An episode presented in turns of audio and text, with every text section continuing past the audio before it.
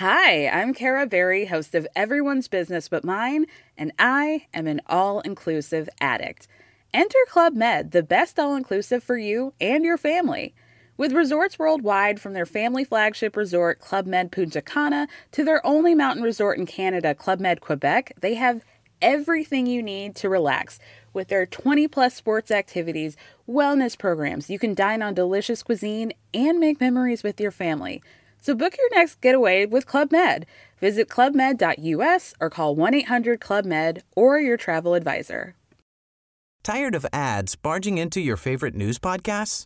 Good news. Ad-free listening is available on Amazon Music for all the music plus top podcasts included with your Prime membership. Stay up to date on everything newsworthy by downloading the Amazon Music app for free or go to amazon.com slash news ad free.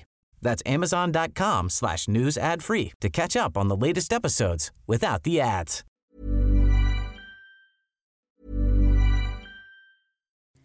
Hi, I'm Kara Berry, host of Everyone's Business But Mine, and I am an all inclusive addict. Enter Club Med, the best all inclusive for you and your family. With resorts worldwide, from their family flagship resort, Club Med Punta Cana, to their only mountain resort in Canada, Club Med Quebec, they have everything you need to relax. With their 20 plus sports activities, wellness programs, you can dine on delicious cuisine and make memories with your family. So book your next getaway with Club Med. Visit clubmed.us or call 1 800 Club Med or your travel advisor. Tired of ads barging into your favorite news podcasts?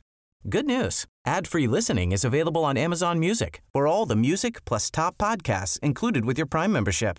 Stay up to date on everything newsworthy by downloading the Amazon Music app for free or go to amazon.com slash news ad free. That's amazon.com slash news ad free to catch up on the latest episodes without the ads.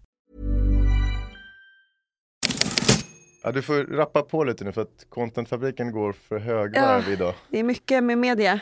Det är jättemycket med media jag har en tight tidsschedule att hålla mig till idag. Du ser väldigt... Det är tråkigt, ska vi börja på något annat sätt? Ja, väldigt... Eh, Fy fan vilken morgon jag har haft. jaha, vadå då? Nej men bara liksom skit sen att jag gick upp.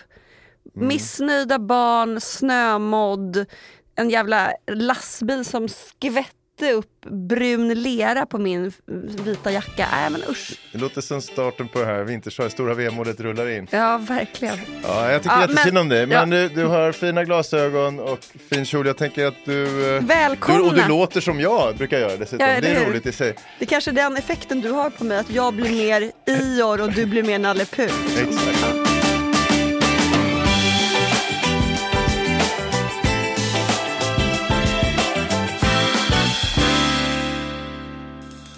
Välkomna till krönikörerna förresten. Eh. Välkomna, välkomna. Jag tycker vi låter Elin börja idag så att hon, hon blir på glatt humör. Hon får lite rampljus. Det brukar göra det Jaha, gott. det, det tror du att jag det blir, gott. smälter av. Ja. Jag har två spaningar. Jag tänkte börja lite så här. Jaha, det var så dåligt eller? Det prasslas som aldrig förr. Ja, jag fattar. Ja, det, det här har vi ju märkt på våra kultursidor. Där högprofilerade kvinnliga krönikörer förespråkar otrohet. Ah. Och tesen är den att det går att ha kakan och samtidigt äta den. Och om vi släpper den moraliska aspekten, går det ens att vara en otrogen jävel i ett samhälle där man ständigt lämnar elektroniska fotspår efter sig? Mm, Det är min spaning nummer ett. mm, det är fin. Den är fin. Mm. Behöver inte dra nummer två, där har vi det. Ja, men låt, kommer mig, tvåan så jag låt, mig få, låt mig få ta nummer två ändå, för jag, tycker, jag tror att den talar direkt till dig. I fotboll. Lycklig kontra lyckad. Två begrepp som låter väldigt lika, men som ändå ligger milslångt från varandra. Varför utgår vi från att lyckade människor automatiskt är lyckliga? Och här tänkte jag fråga dig hur du själv relaterar till de här begreppen. Känner du dig lycklig? Känner du dig lyckad? Och vad laddar du de här orden med? Ja och nej, om du vill ha det snabba svaret. ja, så kan vi gå vidare i programmet. Ja, ja, nej, men det där är ju rätt kul, men, men otrohet här emot julen när folk ska ligga hemma och är liksom trötta på familjen och få dåliga julklappar, det, det är för bra för att för att, Det kittlar. eh, Ja men det kittlar, du kan få spara den andra till en liten dyster januari-vecka där. Mm. Utan vi- ska ha julotrohet. Okej. nu. Hon blev avslöjad en söndagsmorgon när hon var som minst förberedd. Naken i ett hett bad med ansiktet täckt av en sheetmask. Ögonen var slutna och hon hade en true crime-podd i öronen. Sheetmask var passande namn förresten. Ja, sånt. eller hur? Men det har inget med... Nej, det har med... ingenting. Det är bara en tillfällighet. Mm, mm. Hennes man dundrade in i badrummet med sin mobil i högsta hugg och hon tvingades då lämna sin meditativa sinnesstämning och blev först irriterad. Vad fan är det för jävla skick att komma in och, och störa så här? När hon ligger med sin sheet. Men vad är en sheetmask? Ja men det är bara en förresten? ansiktsmask som gör under. Under med fukt. Ja, ja. Mycket fukt. Mm. Ja, men hon blev irriterad, kom in och störa på det där viset. Men eh, han rev sig i skägget och stirrade ner i mobilen som att han knappt själv förstod vad displayen ville berätta. Mm. Och då förstod hon att eh, ah, shit, det här är allvar. Ute? Frågetecken. Han säger, det står här i Very Sure-appen att du varken larmade av eller på huset förra torsdagen och fredagen. Och så tittar han så här sorgset på henne och säger, vad i helvete sov du då? På jobbet, det var jättemycket att göra. Just då. Mm, så svarade hon inte, Nej. enligt sagan. Nej, nej. Men jag hör om den hela tiden, otroheten. Den fula, den ledsamma och ibland livsavgörande otroheten. Och i många fall så är det bara lösa rykten och trummor på stan. Men i va- andra fall så kommer det mer nära, som i den här berättelsen som jag började med. Är det så jävla mycket lösa rykten? Är det inte ingen rök utan eld? Alltså, det hittar så? folk på otrohet? Jag har i och för sig haft en sån påhittad otrohet en gång som jag åkte dit på fast det inte var sant. Fan vad sjukt det var. Vad obehagligt. Fast någon anklagade dig för att vara otrogen när det absolut inte stämde. Ja, Okej. så jävla sjukt. Eh, Hur- ja, det tog mig kom det 20 sig? år. Nej, det var liksom elaka tungor och jag pratade kanske med någon för länge men det var absolut inte sant. Eh, jag var så jävla, du vet så när man blir oskyldigt anklagad, Ah, ja. jag ju aldrig över det. Nej men så Nu har jag- Kafka-världen. Nej men alltså det här och så var det en av min frus kompisar som då eh, sa det här. Och ja, men jag förlät ju inte henne på åratal, i alla fall inuti mig själv, fastän det är en jättefin människa. Nu har jag gjort det, men jag tror att det har gått eh, Allt är 17 förlåtet, år Kerstin. kanske. Allt är förlåtet, eh, Carro. som Carro. Ja, men jag hör om den i alla fall. En vän gråter mot min axel och frågar sig om det någonsin går att komma över sveket. En annan ringer uppspelt och lite fnittrig från krogmiljö när jag sitter hemma och kvällsjobbar och ber mig täcka upp för henne. Oj, Om någon frågar så åt hon och jag middag ikväll. oj ja. och då kliver du in som, som elak, eh, Nej, Jag tycker den där är jäkligt svår. Man blir ju, blir medbrottsling. ja man blir medbrottsling. Ja. Svårt att se de där barnen i ögonen sen när du vet vad du har suttit Ja men lite så. Ja, men som sagt, det prasslas som aldrig förr. Och det kanske inte är så jävla konstigt. Vi är i den åldern. Mm. Enligt Statistiska centralbyrån så är snittåldern för skilsmässor för kvinnor i Sverige 42 år och för män några år äldre. Men det verkar ju vara så att det nästan i alla lägen kommer fram på något konstigt sätt. Det här med att, som på film, att man blir ertappad i bingen Nej, eller liksom eh, ett avlyssnat telefonsamtal. Det, det hör inte till vanligheterna. Nej. Nej, det är alltid tekniken som avslöjar sveket. De luttrade blir ju då experter på att sopa undan bevis. Man raderar sms, mejl, chattar, historik på löpande band. Men vissa verkar nästan undermedvetet vilja bli påkomna. Alltså du vet som alkoholisten som Ja, gömmer ja, flaskorna skrattretande dåligt. Ja men det kan ju vara vägen ut. Kanske. En vän till mig berättade att han hittade ett främmande hotellkvitto på hallmattan. Ja, alltså det- hallmattan, det första man ser när man kommer hem. Ja. Man behöver ju inte liksom vara Freud för att konstatera att då vill flickvännen bli påkommen. Ja men lite, det är steget efter den använda kondomen, är det inte det? Ja, usch vad äckligt, använda kondom. Jag var inne på de här digitala spår som man inte ens känner till att man lämnar. Mm. Till exempel då resloggen på Uber. Ja. Eller appen Tink som registrerar gemensamma inköp. Eller Tesla-appen som visar exakt var bilen är hela tiden. Mm. Eller kanske det mest simpla, hitta min mobil-funktionen. ja, som man gör med barnen och som man då Ja, gör med en otrogen. exakt. Nej men mobiltelefonen är ju din fiende såklart om du ska hålla på Ja, med det är ju det. Otrogna människor har ju tycks ha liksom en ganska skev relation till sin mobiltelefon av det jag sett och hört. Den är ju väldigt ofta liksom undanstoppad. Ja men precis. Kvar och ibland finns, ett, på kontoret. ibland finns det ju två hemma. också. Två. Ja, ja, ja, som en becknarlur liksom. Ja precis. Alltså när, när du har en partner som helt plötsligt kliver ur alla sociala medier, då kan det ju vara att man vill liksom ha digital detox eller så kan det vara något annat. Men det finns ju en anledning att Exakt. bli lite bekymrad då och kolla lite vad fan är det de håller på med egentligen. Alltså för det är ju så att vi, vi läcker hela tiden avslöjande metadata. Det kan ju vara då information om var man befinner sig eller vad man gjorde en viss tid eller om fysisk aktivitet. Och jag läste en väldigt intressant bok som heter Data and Goliath av Bruce Schneier. Och eh, då fick ett gäng forskare under en tid tillgång till några människors metadata. Och det här är väldigt intressant.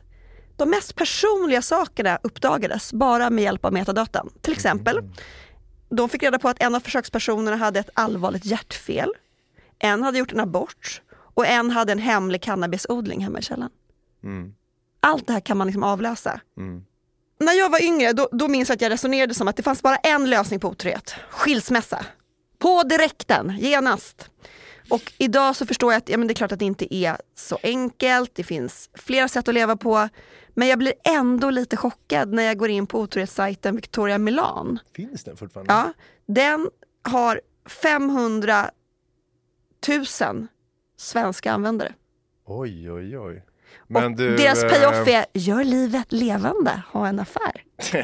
det är så jävla omoraliskt. Det är så jävla Men omoraliskt. det är ju verkligen någonting med det där med, med ungdomen och när man ser otroheten som en total svartvit grej. Ja, exakt. Och så får man barn och familj och så ändras någonting där och så börjar du liksom dribbla med dina eh, ståndpunkter verkligen. Ja, att det Eh, inte är så jävla vad- enkelt vad, hela tiden. Vad är din, vad har du för liksom regelverk?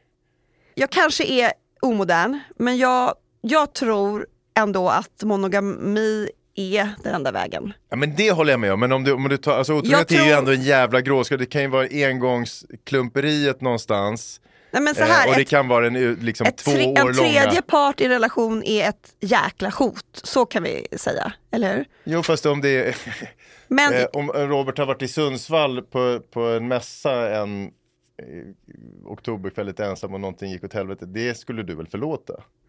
Jo men absolut, jag tror det. Eh, Här har du det. det låter, låter jävligt sunkigt med Sundsvall bara. Men, ja. Varsågod brorsan. Nej, men så här, jag förstår att man kan trampa snett någon gång under en lång relation. Och jag förstår också att man kan bli liksom, förälskad eh, under en, alltså, i någon annan. Ja. Men jag tror inte att det behöver vara slutet på relationen. Nej, men det Nej, tror inte jag nej. heller. För jag var bara på, på Robert Sundsvalls resa Ja, där, men så sluta! jag skulle ju Du förlåta pratar ju om som detta har hänt. jag skulle ju förlåta min fru. Nu, nu lyssnar inte hon så mycket på vår podd sjuk nog så att hon kommer lyckligtvis inte höra det här. Men Nej. hon kan ju få ett hålpass här också. Alltså skulle det där inträffa någon gång Allt är fritt, familj fritt fram i Sundsvall. Eh, Absolut, det är liksom för stabilt och viktigt. Det skulle jag, däremot den här tvåårslånga eh, smygandet med någon, någon Jens vid Nytorget, det är Ja helt, visst, Då är kärleksbrev och då är det godnatt. skisser det, det på nya lägenheter som de ska bo i. Det sveket Ja. överlever vi inte, så kan Nej. jag... Men eh, i Storbritannien så varnar en väldigt känd sociolog som heter Catherine Hakim att vår omoderna, rigida syn på otrohet kommer innebära slutet på parrelationer som vi känner dem. Och hon skrev den här ganska omtalade boken New, The New Rules, Internet Dating, Playfairs and Erotic Power. Och hon liknar gifta par vid djur i bur som måste slå sig fria innan det är för sent. Det är ju intressant, men jag undrar, alla de som skriver de här artiklarna, är inte de ofta singlar och lite frånskilda och lite sitter och muttrar på kammaren?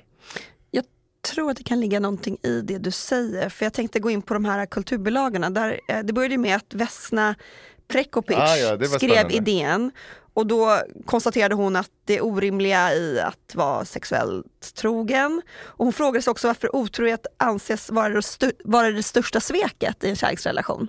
Mm. Och hon skrev också att varför ses den exklusiva relationen som en premiss för ett par? Mm. Och hon menade att det går att äta kakan och ha den kvar. Mm. Och då kom det ett svar då, Ann Heberlein, apropå att vara singel titt som tätt. Ja. Eh, hon skrev ett svar i SvD, men det var liksom ingen, egentligen ett svar. För hon, hon, går väl inte i polemik mot det? nej, nej, måste hon, hon tyckte med, precis likadant. Hon menade att eh, otrohet gjorde hennes väninnor gott. Eh, Det är som en spabesök. eller hur? En, en bra... Men visste du att svenska kvinnor är mer otrogna än svenska män? Nej, det är sant. Det, Ja. Men det förvånar mig inte riktigt för svenska män är ju, är ju trötta liksom. Ja. Det är hängpung och prata om elbilen så att liksom folk... det är inte roligt för någon. Nej. Och hon hade någon tes eh, från University of Tilburg som drog slutsatsen att kvinnor som varit otrogna trivs bättre med livet efter otroheten. Och jag är så här, är det här, innebär det här att svenska kvinnor är sociopater eller bara livsbejakande? Ja, eller någonting mitt emellan som livet alltid är i, gråzon. Jag kollar på en grej här apropå din, det första där när du drogs in i otroheten av din eh, omoraliska Ja, väninna. ja. Som jag tycker är lite kul. Ska man berätta eller ska man inte berätta när man eh, får vetskap om att det är någon Ja, nära gå, gå, som... till partner, alltså, gå till hennes partner och säga Ja, det här händer. Alltså, eh, vad, vad säger du? Nej, alltså skulle en tjejkompis till mig berätta så skulle jag inte kontakta hennes partner. Det skulle ju vara, nej. Hed, alltså tjejkoden, Tjejkoden. förbjuder detta. Ja, men det finns ju såklart olika, det beror helt och hållet på situationen. min, Men... skulle min bästa vän, om jag får höra att hon är utsatt för otrohet och alltså kanske inte bara en gång utan en relation som har pågått under lång, lång tid. Då skulle jag nog fundera länge och väl på att kanske berätta för henne för att, ja. Jag hittar en undersökning här på, på eh, Golandet. Det är USA då, det landet där inga mellanmänskliga förehavanden lämnas oundersökta. Allt ska göras studier på. Absolut. Och så har man även gjort studier såklart på det här. Hur, hur golar man ner eh, otrogna människor? Först då, definiera vad som är en otrohet. Det är, deras- det, det är penile vaginal sexual intercourse, bara för att vara tydlig. Okej. Det är det så de definierar. Det behöver väl inte översättas. I USA då, så i, säger sig nio av tio vara eh, potentiella visselblåsare. Okej. Men det är inte så konstigt. Det här är ju liksom ändå en oerhört moralistiskt land. Jo, men man riskerar ju att liksom eh, förstöra ett, en familj, en, äk- ett äktenskap. Jag vet det det, är jag ganska ju inte stora här, grejer man har att göra med. Och gissa vissa, vilka som är längst bort i andra änden.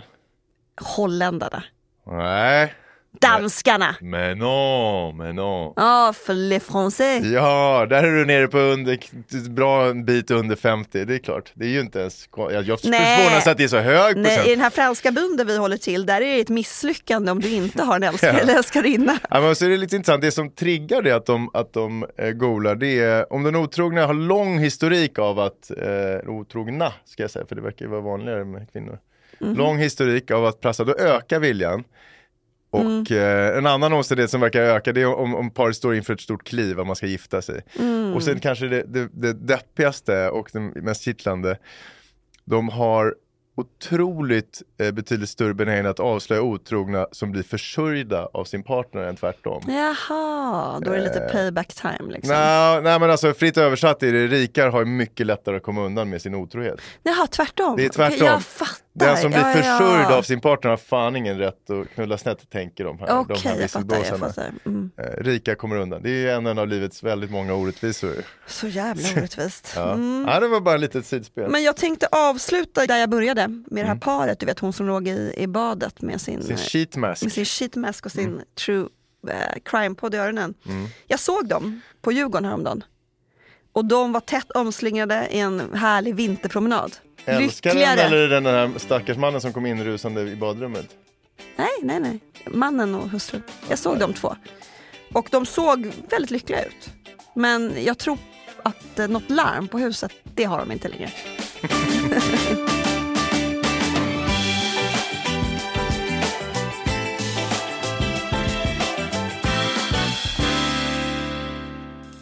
Men du Hugo, har du några spaningar till mig då? Definitivt. Nuf- nummer ett då. Handlar om mitt sjuka behov av att bli bjuden fastän jag egentligen inte vill gå. På Jag fest kommer- alltså? Ja, oftast fest, det kan vara något annat också, men det är Mm. väl oftast fest. Jag kommer eh, ta med dig på en väldigt prominent kultursalong Mhm. eh, som, som eh, förhoppningsvis kommer göra dig lite avundsjuk. Ja, för du jag får var möta inte massa kända. Nej, det är inte roligt, eller hur? Mm. Och genom den här kommer jag över till ett lite märkligt mänskligt flå, ett beteende vi har som är lite Mm. underligt eh, och som jag ska försöka förklara. Där har du min första. Min andra är handlar om självskanning i butiker. Det, det har liksom, här, rubriken är självskanningens fiasko borde glädja oss. Efter nästan 20 år med självskanningskassor så ser många butikskedjor fortfarande inga större fördelar och uppsidor, märkligt nog. Mhm. Och det här betraktar jag som en delseger för mänskligheten, det tänkte jag Mm. gräva ner mig lite i. Men har det funnits i 20 år? Alltså, det hade jag inte trott. Nej, i USA. Här Okej, har det varit lite okej. Men ganska länge. Nej, jag känner att jag nästan håller på att somna av den tanken. Så jag tycker absolut att vi kör på det här med att känna sig exkluderad. För att det kan jag relatera till. Ja. Mm. Det är en tråkig ton du har mot din kollega. Det vill jag först Nej men säga. första idé är jättebra Hugo. Ja, Kör ja, på ja. den. Jag var på en mycket, mycket fin kultursalong häromkvällen. Går, går du mycket på kultursalong? Alltså vad menas med kultursalong? Vad. En litterär salong. Ja, det är Du är väl en som du... kulturfamilj? Nej, men Det innebär att man är på en fin plats, det serveras vin, det är människor i, i polotröjor. vem bjuder man. in? Eh, Men jag undrar om jag kan ha sett liksom, eh, bilder från det här i mitt sociala flöde. Jag såg någon du passar operasångare på som... avstånd, precis. Men eh, då ska jag ge dig Ja, scenen då. Stor jävla våning på Östermalm i Stockholm. Otrolig modern konst på väggarna. Caterad mat från Café Nizza. Ett hundratal gäster. Eh, Jens kanske kan ge mig lite stillsamt glasklink i bakgrunden så att Elin förstår vad hon inte var eh, delaktig i. till. Ja. Temat för den här kvällen var Nietzsches, säger man så? Nietzsche, Nietzsche. Nietzsche. Nietzsches Mm. betydelse för konsten och man kan ha den här tyska filosofen som ledsagare genom livet. Eh, Du fattar nivån va? Det låter Marie-Louise extremt Ekman. pretentiöst Nej, men känner jag. sluta.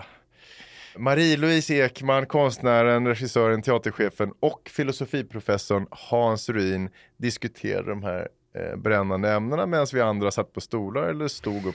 Filosofi tycker jag egentligen är rätt svårt om jag ska Det vara är helt lite ärlig. liksom hett nu känner jag med så här, att man ska liksom ha någon favoritfilosof och um, många är jungianer, och, eller hur? Ja, du menar att du Absolut. ser, men filosofi är väl ändå alltid, du menar att det är en trend, det pikar just nu. Det känns som att det Men är inte det att vi också inte är religiösa längre? Vi hittar ju massa skit Ja, vi som vi ska tro på för att vi ingen tror på saker att Jesus. tro på och läsa om och, Ja, och vi berikas behöver av. hänga upp det Det är på- inget konstigt i det. Men jag tycker filosofi är jättesvårt. Jag, gick, jag läste ju juristlinjen för länge sedan. Då finns det en kurs som heter allmän rättslära som inbegriper lite filosofi.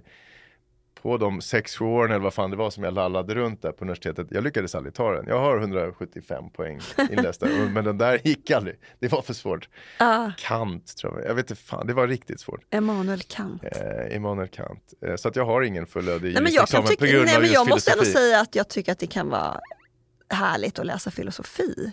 Det är ju lite av en så drömkurs som är, alltså när man är 65 och eh, kan läsa någon vuxenkurs på universitetet. Ja. Eller Eller så hade du kunnat gå och lyssna på en kultursalong på, på en film där jag märker Ja, att men- du liksom, det, det, det öppnas ett mörker inom dig direkt. nu. Ja.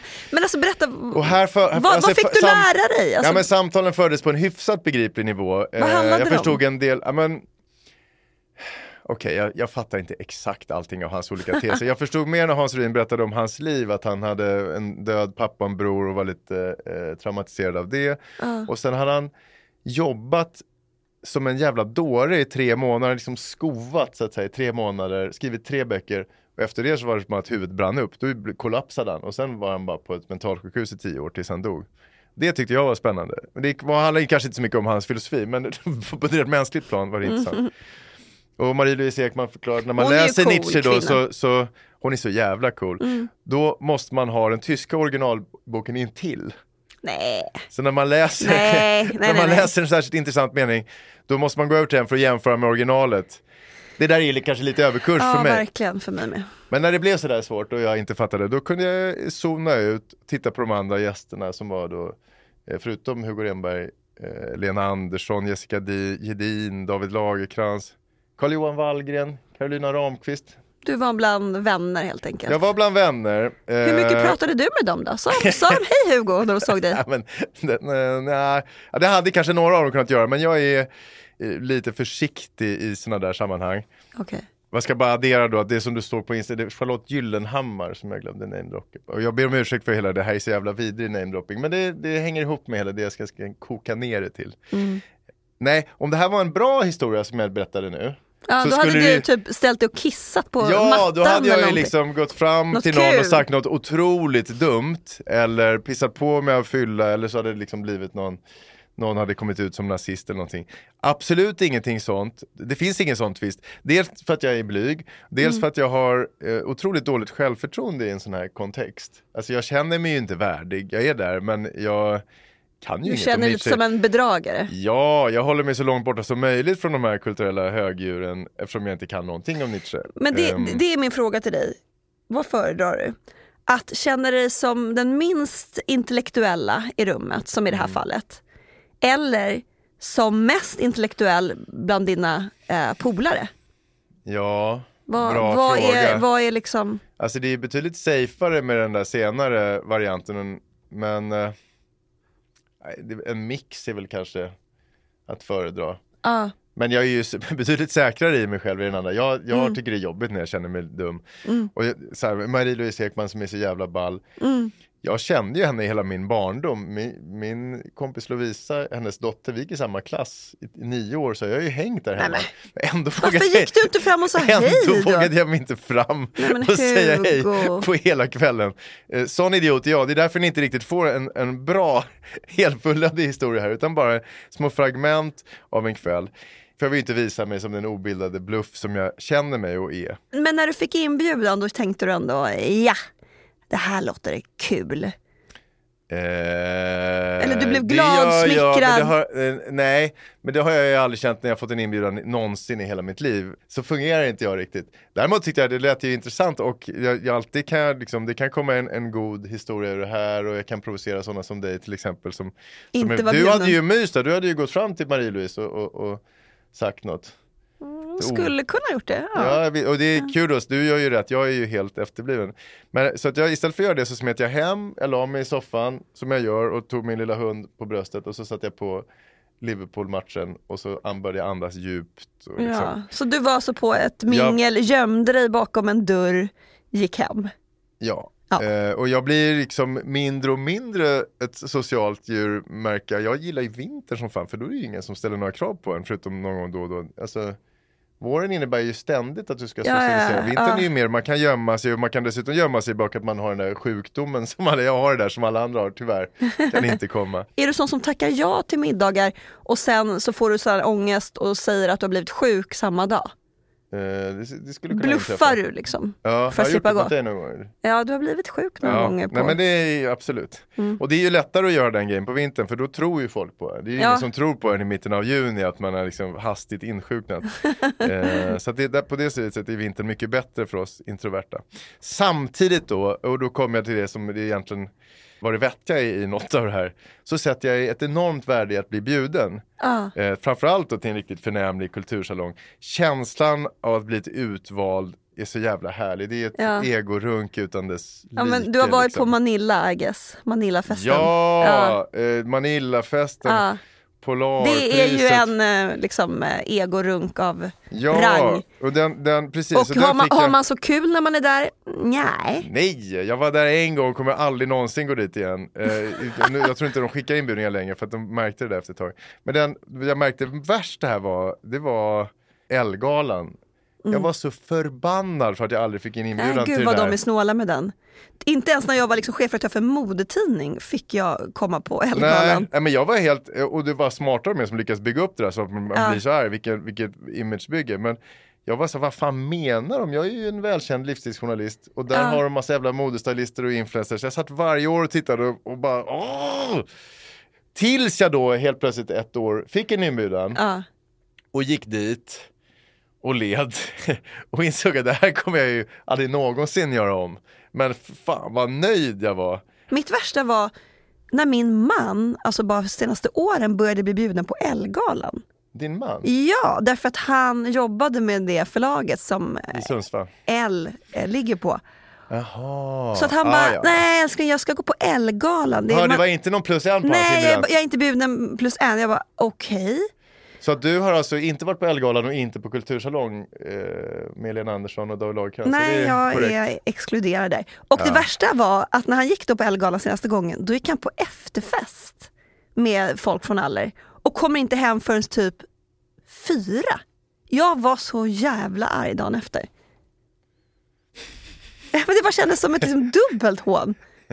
Jag bara, gå till den här liten då, men kom hem, det här till kom hem första tidigt. Ifall, om ni har kommit in i podden nu så spola tillbaks och så har ni förklaringen här då till Nej men och då kan man fundera på vad är det som gör att man så gärna vill bli bjuden på olika grejer fast man innerst inne kanske egentligen inte vill gå. Men är inte det djupt liksom, mänskligt att man inte vill bli exkluderad den Jo. gruppen man ser sig eh, tillhöra? Och problemet är att man kanske inte tillhör den där gruppen men du vill ändå, förstår du? Nej, det gjorde ju varken du eller jag Nej, uppenbarligen. När nej, satt, uppenbarligen inte. Jansson och de där satt. Och sen Nej. så gjorde jag det och så blev jag totalt otacksam. Ja. Kom hitta på sjukdom. Jag tror inte jag får inbjudan längre. Jag vet fan inte. Men, men eh, eh, om jag har en så ge den till Elin. Hon vill jättegärna gå. Nej tack, det är bra.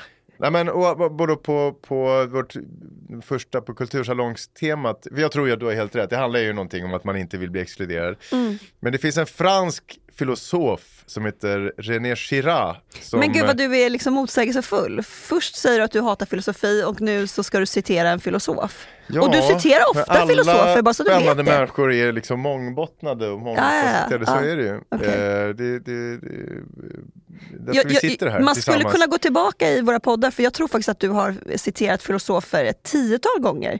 Så det måste ju ändå finnas i din liksom, horisont att du tycker att det är spännande. Ja, det kan ju också vara att man googlar på någonting och så dyker det upp ett smart citat. Eh, kanske mer än att det ligger tummade pocketar hemma där jag läste dem. Lyssna nu, det här, för jag tror på din förklaring, men det här är också en jävligt intressant. Det han eh, hade en tes om, det är att vi, vi törstar efter saker bara för att vi förmodar att andra människor vill ha dem. Ja. Så här ska jag, människan är en varelse som inte riktigt vet vad hon begär. Så hon vänder sig till andra för att förstå vad hon vill ha. Och så åtrår hon det andra vill ha. Och det är ju en klassiker att man eh, Eller hur? liksom när snyggaste killen blev tillsammans med en viss tjej eller vice versa så höjdes ju deras liksom, status i gruppen. Alltså jag hade en polare som aldrig fick brudar när vi var små. Ja. Tills det kom någon liten äldre brud och skitsnygg som helt plötsligt bara såg någonting erotiskt i honom som ingen Ja, och då annan hade tänker gjort. man ju som kvinna, han har någonting. Ja, ni är han ju måste sådana jävla följa någonting. Johns. Han, de var ihop några månader sedan. Efter det skulle ju varenda tjej ligga med honom som ingen hade tittat på honom innan. Och är Men liksom... kommer du inte ihåg kultrullen Can't buy me love? Love. Med Kirstie Alley och Patrick Dempsey? Var det, eller, Ja, nej, det hur var hon han- blonda. Nej, det var hon blonda. Nej, det. blonda, hur han, hon dog tyvärr i missbruk. Den skådisen. Men eh, hur hon blir liksom köpt för att hon råkar spilla ner sin mammas läderjacka. Och han har kört eh, liksom, eh, gräsmaskinen i månader och betalar henne för att låtsas vara Ja, flickvän. det. Ja, just det, just det. Och sen så drar det igång för Sen just det. drar det igång och han blir liksom skolans Det mest populära kille. va? Ja. En ung McDreamy. Ja. Det är en jävligt bra collegefilm. Ja. Bra premiss. Nej, men det här stämmer ju på så många plan. Det, det är absolut i sexuella relationer. Men så, bygger inte hela modeindustrin på det här också? Någon hittar på att man ska ha oversized, lite andra människor tror, tycker att man ska ha det och då börjar du också gå och köpa eh, Ja, för stora fa- kläder. Fast, två, för att alla andra fast gör. två år för sent. Typ. Ja men det är för att man Ja. Mm. inte är med. Men för det, det bygger ju också på det där följa John. Eller så Jo. här, att var man ska bo. Alla andra verkar vilja bo på Österlen. Då, ska väl vår familj också kunna bli Mm. lycklig där nere. Mm. Eh, människan är en varelse som inte riktigt vet vad hon begär. Så hon vänder sig till andra för att förstå vad hon vill ha. Jag tycker det är ganska... Ja, men det är klokt. Fast man vill ju tro att man är mer än så, men det är man säkert inte. Nej, Nej. det är man inte. Tyvärr. Ännu en intressant mänsklig felkodning.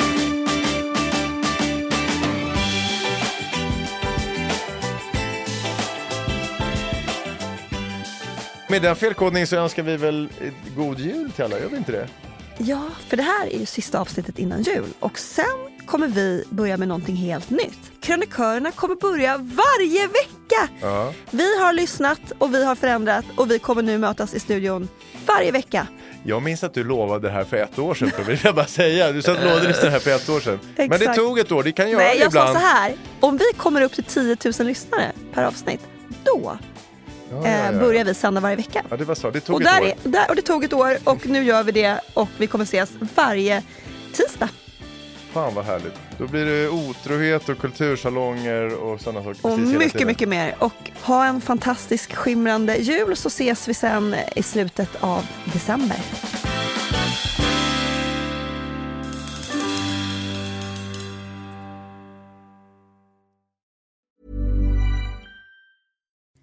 Hi, I'm Kara Berry, host of Everyone's Business But Mine, and I am an all inclusive addict. Enter Club Med, the best all inclusive for you and your family. With resorts worldwide, from their family flagship resort, Club Med Punta Cana, to their only mountain resort in Canada, Club Med Quebec, they have everything you need to relax. With their 20 plus sports activities, wellness programs, you can dine on delicious cuisine and make memories with your family. So book your next getaway with Club Med. Visit clubmed.us or call 1 800 Club Med or your travel advisor. Tired of ads barging into your favorite news podcasts? Good news. Ad-free listening is available on Amazon Music for all the music plus top podcasts included with your Prime membership. Stay up to date on everything newsworthy by downloading the Amazon Music app for free or go to amazon.com slash news ad free. That's amazon.com slash news ad free to catch up on the latest episodes without the ads.